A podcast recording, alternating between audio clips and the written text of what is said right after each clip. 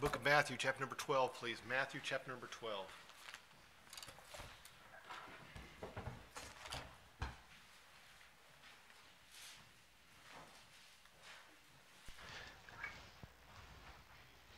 Matthew, chapter number 12.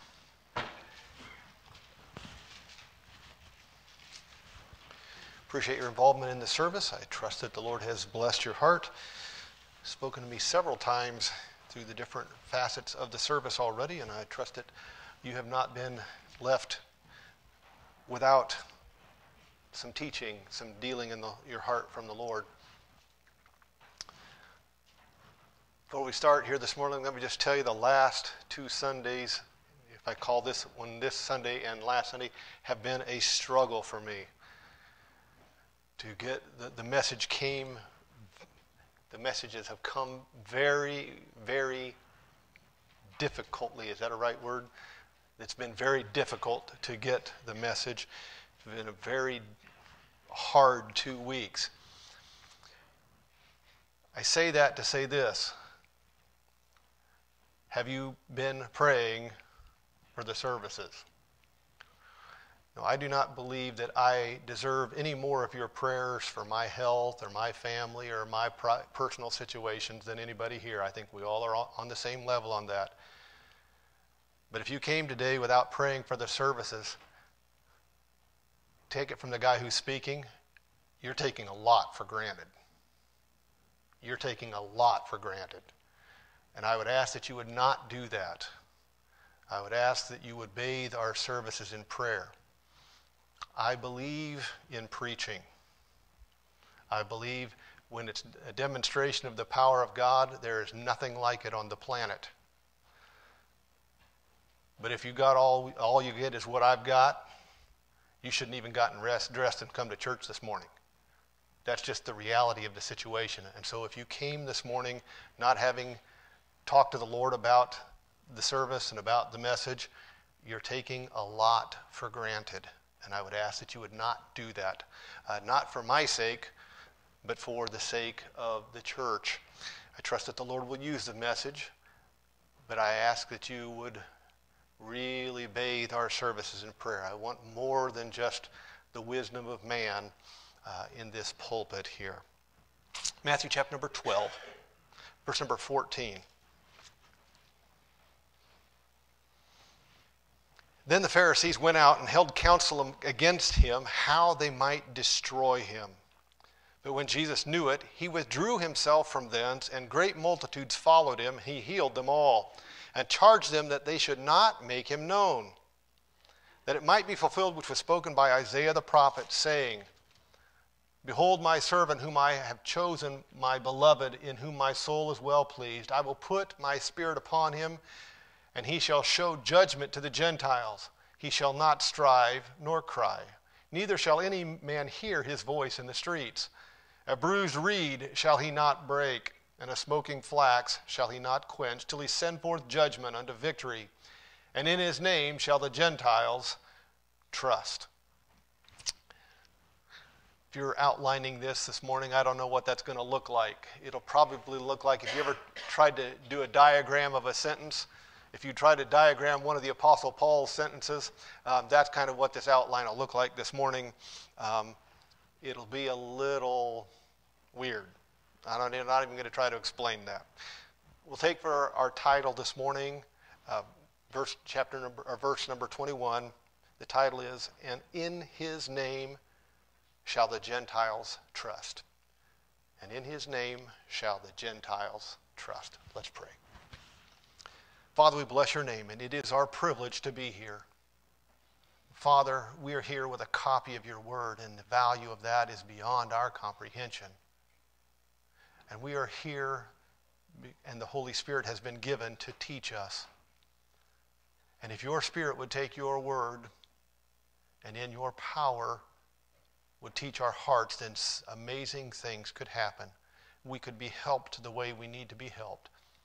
Father, if you do not put that combination together, then we'll have wasted our time. And it is not in your will for us to have wasted time, nor is it in your will for your children to go home hungry today. Feed each of us with the bread that we need, Do not let any heart slip through the cracks. Lord, meet every need without exception this morning. For we ask this in the precious name of Jesus Christ, whose blood has purchased everything for us. In his name we ask these things, Father. Amen. In his name shall the Gentiles trust. This passage of Scripture is just like it says, a prophecy concerning the Lord Jesus from Isaiah chapter number 42. The prophecy is strange for two reasons in my thinking. One, in his name do the Gentiles trust, shall the Gentiles trust. You, people don't typically look to foreigners for help. People don't typically look to foreigners for help. Now, in the United States, it's a little more difficult to see because we've been called the melting pot. They used to use that term. I don't think they use that anymore, but when we were in school, they used to use that term. We were a melting pot of the world because we have a long history of people who have trouble, people who have been kicked out of their countries, people who have struggled. We all came here to get some freedom. And so we have all melted together. And so instead of insisting on our own nationalities, we all unify as Americans. Now, as Americans, we can be a little exclusive. We have a tendency to kind of hold ourselves as maybe a little bit more than normal. It's typical for people to do these things. It's typical for people to respect their own nationalities and their own national heritage more than another. I don't know if you're an old Hogan's Heroes fan, but if you're a Hogan's Heroes fan, you remember when uh, Igor, who is a Russian pilot, got, they weren't sure if he was really Russian or not. And so the, the Hogan's Heroes were trying to figure out if he was Russian or not, and so they told him that Alexander Graham Bell is the one that um, invented the telephone. And Igor, this Russian, fought them tooth and nail on that. He insisted that a Russian had invented the telephone. And basically everything else that had ever been put on the planet, a Russian had invented that. We understand that kind of thinking. We understand the, the national pride. Uh, we typically hold our own nationalities to a little bit higher esteem in our own thinking. Now, the Jews had this in excess. Remember, they would not even deal with the Samaritans because the Samaritans were only half Jewish. With an exclusiveness, like that, why would any non Jew, a Gentile, put their trust in a Jewish person? When they're so exclusive that they won't have anything to do with even a half Jew, why would any Gentile put their trust in a Jewish person? Especially when at that moment, what shape were the Jews in? They were under the boot of the Romans. Now, you might have thought, well, back in the day when King David and Solomon, back in the day,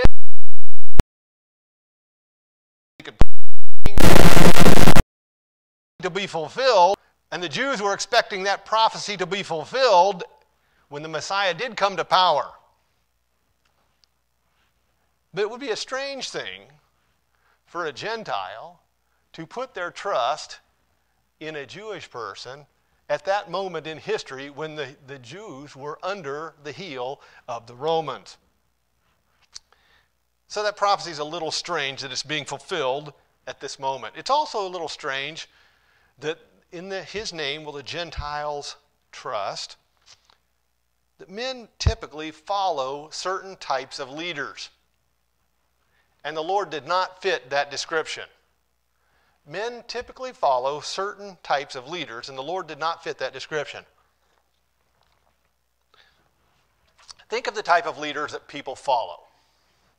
Down through history, think of the type of leaders. It's part of our national fabric to root for the underdog. Now, I think that's because we were the underdog. 13 little colonies fighting off the British Empire. And I think because we got our start, that we typically like to, part of our national character, to root for the underdog. The sports team that doesn't have a chance of winning or very little chance of winning, we root for them. Some mom and pop grocery store is trying to survive against the big box stores. Some little country in the world is trying to gain its independence. We like to root for the underdog. But the truth is, we don't want to be the underdog. There is a difference. We like to root for one, but we don't want to be one.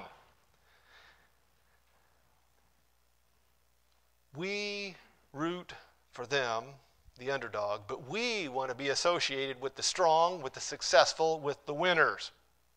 This is very easy to prove.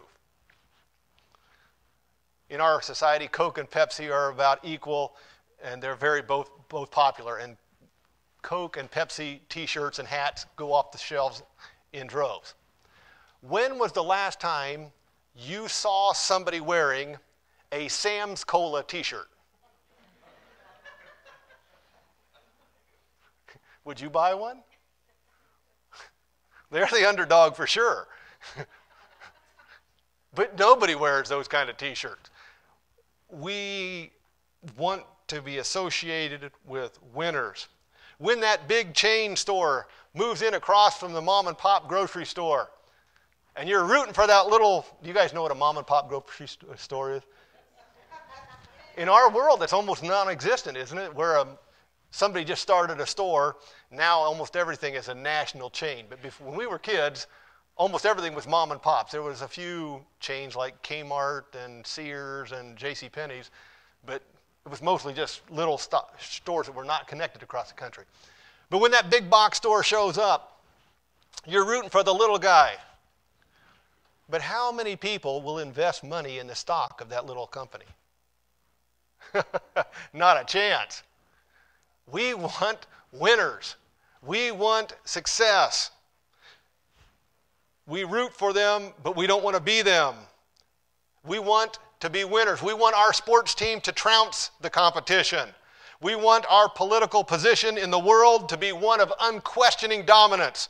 We want to win and we want to win big. We want to be our, our company that is swallowing up all the other little companies. We want to succeed and we pick our leaders based on that. Leaders who will lead that way. Think of the leaders and the heroes of the past that people have followed. Our history, uh, the history of the world, is following men who dominate the scene and force their way to the top. You know, I think it's very funny that in Germany today, it is illegal to display the swastika. If you are selling a piece of military equipment from World War II, if, you're, if that's in public, you have got to put a sticker over any of the German symbols. The swastika cannot be displayed publicly. But there was a day when every person in that whole country was saying Sieg Heil. It is the leader that they chose. We always are looking for a leader who's going to force their way through. We want the leaders who have a swagger, or that John Wayne attitude. Those who will dominate the scene and who will not take no for an answer. We like the leaders like John Paul Jones. Remember John Paul Jones if you studied your elementary school history? John Paul Jones in the Revolutionary War. There he's fighting the British and they just blew his ship to pieces. And the British commander says, Will you surrender? And he said, Surrender? I haven't yet begun to fight he went on to win. And We like that. We want guys who won't take no for an answer. We want someone who's going to force their way and make things happen. We want winners. In his name shall the Gentiles trust. That prophecy is strange because we don't typically trust people of a different nationality. And generally speaking, we're looking for a specific kind of leader that the Lord Jesus didn't portray himself as. From this passage of Scripture, we do find out a couple of things about the Lord. Look at number, verse number 14.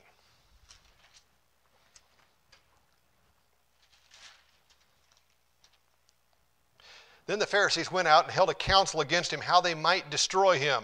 But when Jesus knew it, he withdrew himself from thence, and great multitudes followed him, and he healed them. One of the things we learn about the Lord Jesus from this passage of Scripture in conflict, he often would simply walk away without argument or making use of his advantage. It is a long sentence, but think it through. In a conflict, he would often simply walk away without argument or making use of his advantage. In conflict, he simply would walk away without argument or making use of his advantage. This is very important, I think, that we, we get this. Let's see if we can put the pieces of all the puzzle together that we know. Okay, the Jews here, if, you, if you're paying attention, the Jews here were getting ready to figure out how they could destroy the Lord. They were having a, a meeting on how they could destroy the Lord. The Lord walks away. Doesn't say anything about it. He walks away. The crowd goes with him and he heals a bunch of them. Now think, think with me here. Put your Bible knowledge to work. How hard was it to get the Jewish people to get angry enough to react and to do something violent? How hard was it to, to do that? Not very, okay? Several times we find them in the, with the Lord Jesus picking up rocks to kill him with. Several times we find that. Several times we find them getting ready to kill the Lord. In the triumphant entry, he comes in and they're all crying, Hosanna. Not that long later, they're crying, Crucify him, crucify him. It was not very hard to get the Jews stirred up. Later on, we find them getting angry enough when Stephen is preaching to kill him. We find the Apostle Paul stoned and left for dead uh, because he was preaching. We find them, the Apostle Paul uses this against them. Remember when he yells out about their religious beliefs, I, am getting called in question here on the resurrection, and now they're willing enough to fight each other.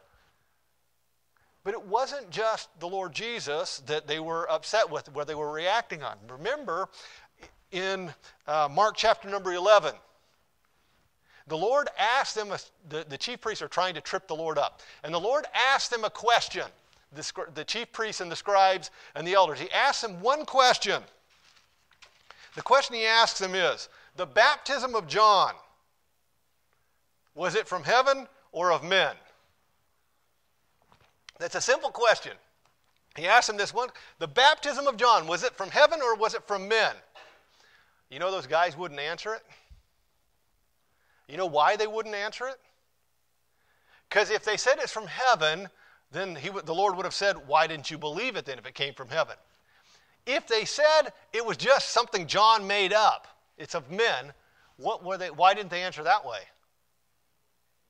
The Bible says they feared the people.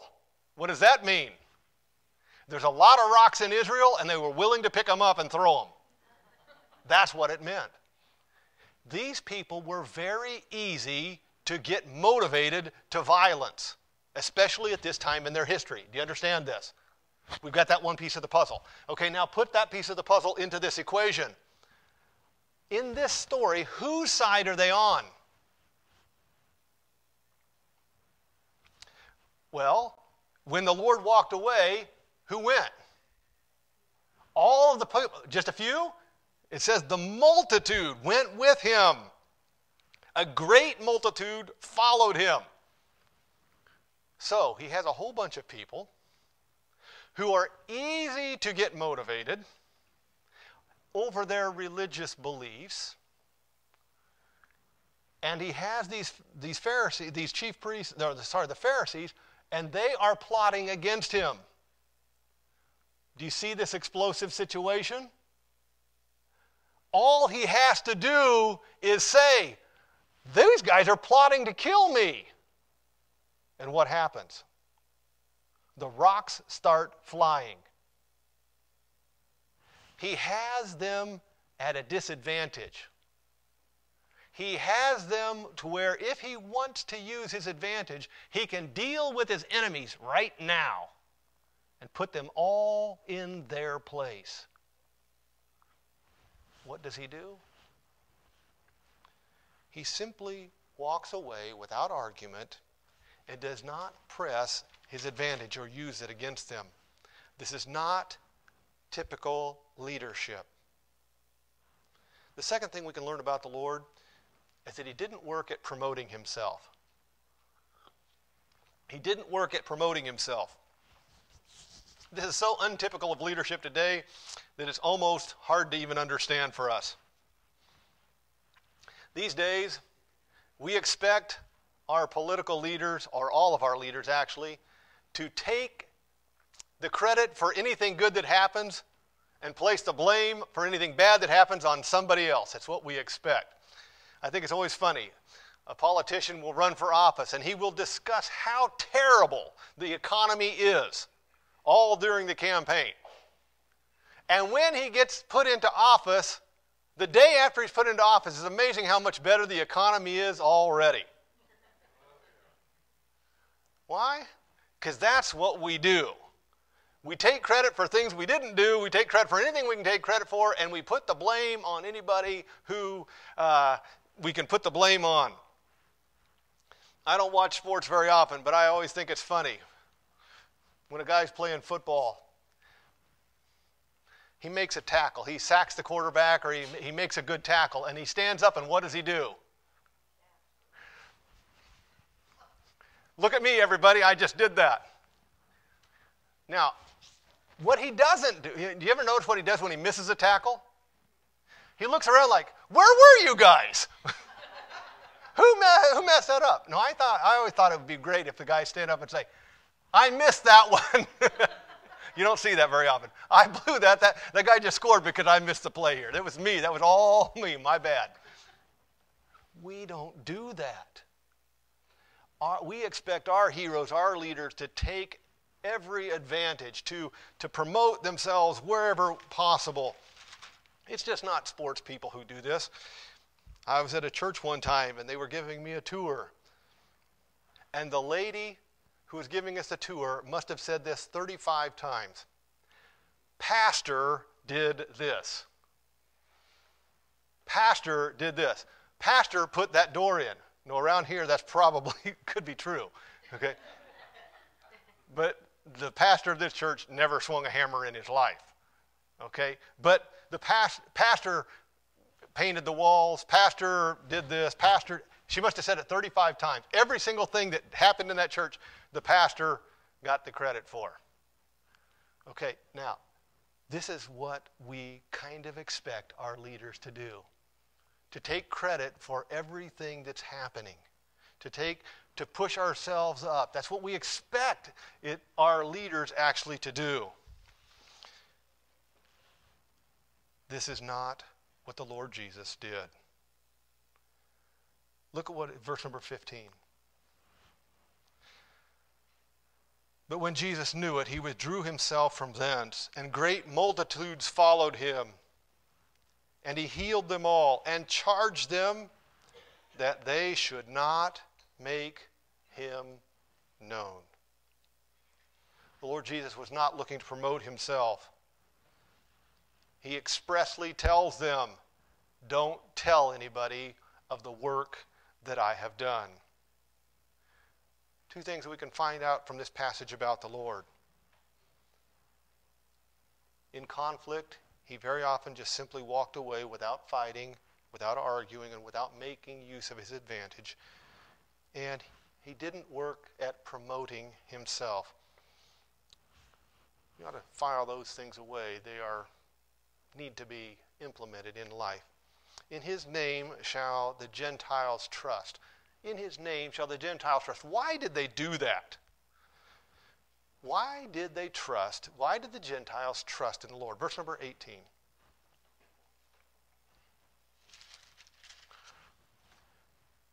Behold, my servant, whom I have chosen, my beloved, in whom my soul is well pleased. I will put my spirit upon him, and he shall show judgment to the Gentiles. He shall not strive nor cry, neither shall any man hear his voice in the street. A bruised reed shall he not break, and a smoking flax shall he not quench, till he send forth judgment unto victory. And in his name shall the Gentiles trust. Let me sum these verses up in two reasons Two reasons why the Gentiles put their trust in the Lord. They trusted in him because he was trustworthy. They trusted in him because he was trustworthy. You know, a person doesn't go very, have to go very far in our day and age to find uh, a leader in any avenue of life or a hero who isn't very trustworthy. To find a politician who doesn't keep his word, you don't have to look very far. To find a boss who is totally dishonest is not very difficult to do. To find a public figure who ends up being involved in even something the world calls wicked is not very difficult. It's not very difficult for us to find people who are not trustworthy. When I was working at that lumber yard, when I was in, in Chicago, when I was in college, we had a manager there who was just a nice guy. I mean, if you wanted a day off, he'd close the store down to give you a day off. Very often, he would buy everybody pizza. I mean, who does that? You're thinking, boy, this is a really nice guy. Well, come to find out, he was bringing in a rental truck and filling it full of lumber and cabinets and everything. It, on, on the, he was having the employees load it for him and stealing, I can't remember how many dollars worth of building materials, hundreds of thousands of dollars worth he, he stole. Just he was a nice, you know, pizza's cheap when you get the lumber for free. And so you think, wow, I mean, he was a nice guy. It's not very hard for us to find someone who is not trustworthy, who is in leadership position. But people trusted in Christ because he is trustworthy. Let's put it on the ground floor here. If I were to ask this morning, who here would stand and testify to the trustworthiness of Jesus Christ? If I were to ask that question this morning, we would not be out of here for lunch. Because almost everybody here, anybody here who actually knows Jesus Christ, would say, I have to stand up and testify that I have found the Lord and at all points trustworthy. He has always done exactly what he said he would do. I won't ask that question this morning because if I were to ask it, I'd have to be the first one and I'd take at least two hours to just express how trustworthy that Jesus Christ is. Everybody here most people here would have that same testimony and say, He is a trustworthy person. He is a trustworthy Savior, and I have never found him to fail me once. And the Gentiles put their trust in him. Why? Because he is trustworthy. The second reason that they put the trust in the Lord is because they came to him because he's easy to approach. They came to him because he's easy to approach typically leaders are not very approachable. I don't know why Hogan's Heroes is on my mind because I haven't watched it for quite some time. But one of my favorite lines in Hogan's Heroes was Schnitzer, the guy who brings the dogs, the guard dogs, pulls in and he says to Schultz, How's the war going? And Schultz says, I don't know, I haven't heard from the Fuhrer today. And Schnitzer says, Well, that's good because anybody who hears from the Fuhrer has never heard from again. there's a lot of truth to that. It is, it's funny because there's truth in it. Because leaders are very often not very approachable. My boss at Handy Andy, not the thief guy, but the, uh, the, the, the main boss, he just had a look about you. That if you looked at you like that, you just wanted to go sit in the corner and hide someplace. He just was not very approachable. It is very typical common for leaders to run roughshod over those who are under them, but not the Lord Jesus. He's not flamboyant or obnoxious. He's not loud or argumentative. He is gentle. He is easy to approach. In his name shall the Gentiles trust. Why? Because he's trustworthy and because he's easy to approach.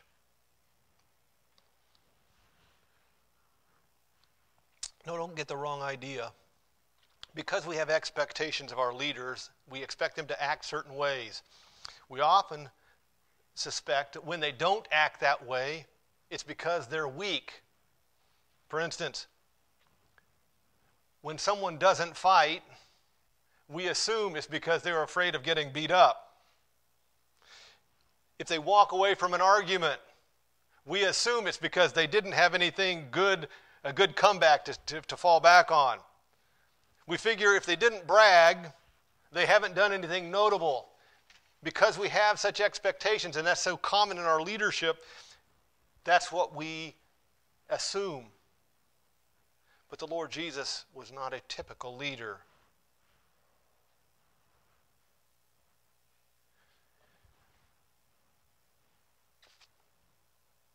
You know, the Lord could have been that kind of leader. He could have been the hard, typical leader. He could have dominated and won. He could have fought and run roughshod. He could have taken advantage of every advantage that he had. I was sitting in my office thinking about this. What would life have been like if the Lord Jesus would have taken the domination that he had? If we would have been the kind of leader that we expect, what would your life look like? Well, it's real simple. We sided with the devil. We were part of the rebellion. We have added sin to this planet. We have refused the commandments that he has given. We have acted like he is not in charge. And had he been a typical leader, he could have run roughshod right over the top of you. He could have ground you to powder in nothing without even recognizing it. We must thank him for not being a typical leader because in our life it would have been a disastrous thing it would have meant death and destruction for us all.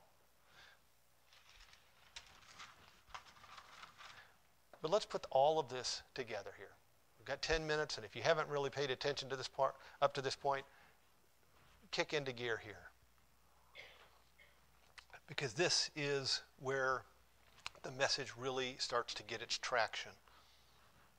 Look at verse number 20.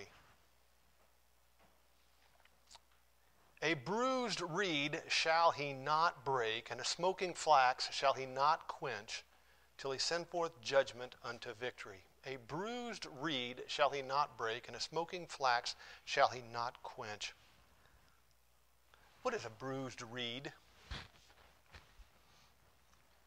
I like to work in the, in the yard in the springtime. I don't really like to mow the grass. We've got a lot of mulch beds. I like to grow perennials, and we've got hundreds and hundreds of perennials in our yard. I don't know about you, but sometimes I get a little rough when I'm pulling weeds and doing that kind of work.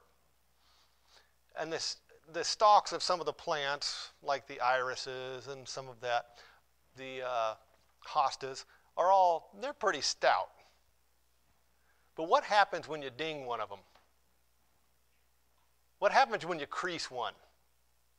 Have you ever creased a flower stem? you cannot give that to your wife after that.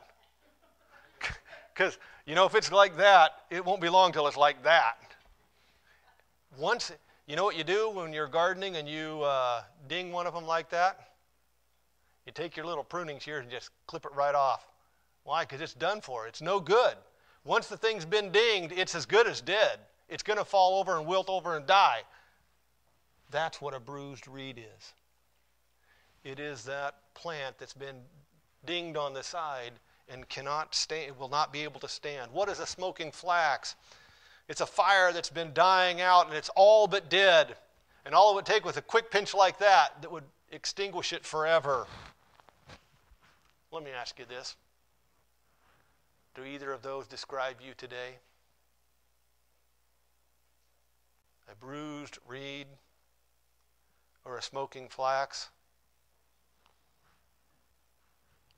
You know, our world esteems the strong and powerful, and it tries to put on a front that that's what it all is.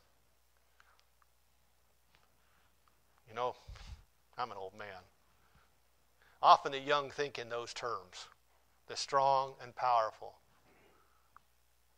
But if you've got any age to you, you know that's not the way it is.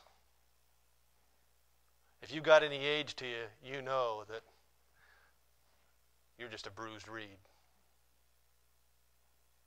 You've been dinged on the side. You wanted to be strong. You tried to be strong, but you've been dinged on the side, and you've all but had it.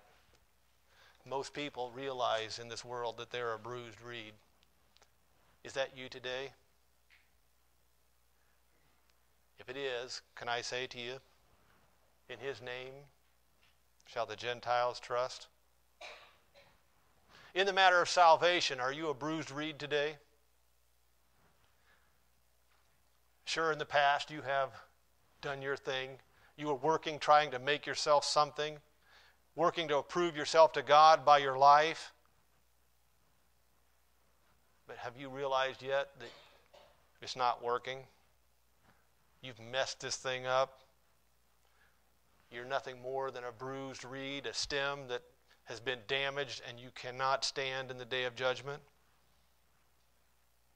You know, if Jesus Christ were other than he is, you'd be done for. He'd just trim you off if he was other than he is. But a bruised reed he will not break. And this morning I would encourage you to come to that gentle Savior. He's not going to run roughshod over you. In fact, he has made a way for you to heaven. It's not your strength that you stand in, but in his strength in the day of salvation. But if you're here today, you've already known the Lord as your Savior. Are you a bruised reed? I was talking with a guy a couple of weeks ago, and this is what he said. He had a bunch of difficulties in his life. And he said, I was always the strong one in the family. But these problems in these problems, I'm just about to lose my mind. What is he? A bruised reed. Very often we think, ah, I can stand up in the tough times, bring it on. That's the kind of people we like to think we are. When it comes right down to it, I'll tell you what I told him. Life has a way of bringing to bear more pressure than we can stand. I don't care how strong you are, life has a way of bringing more pressure than you can take. And the only true peace, the only true strength is found in the person of Jesus Christ. Are you a bruised reed today? Are the difficulties of your life got you weak in the knees? You're thinking, I don't think I can make it. I'm telling you right now, in His name, do the Gentiles trust? And that bruised reed that you are, he's not just going to snip you off. He is your strength. Would you not come to him today in your difficulties? Will you not find your strength in him? Let me apply this one last time. Are you here today as a smoking flax? What does your relationship with the Lord look like? Is your relationship with the Lord all but burned up, all but cold. It's been growing colder and colder, and there's just the wee bit of smoke coming off of it now. It's so cold. Yeah, you are still coming to church. You still may be doing your ministries. Let me give you a little hint.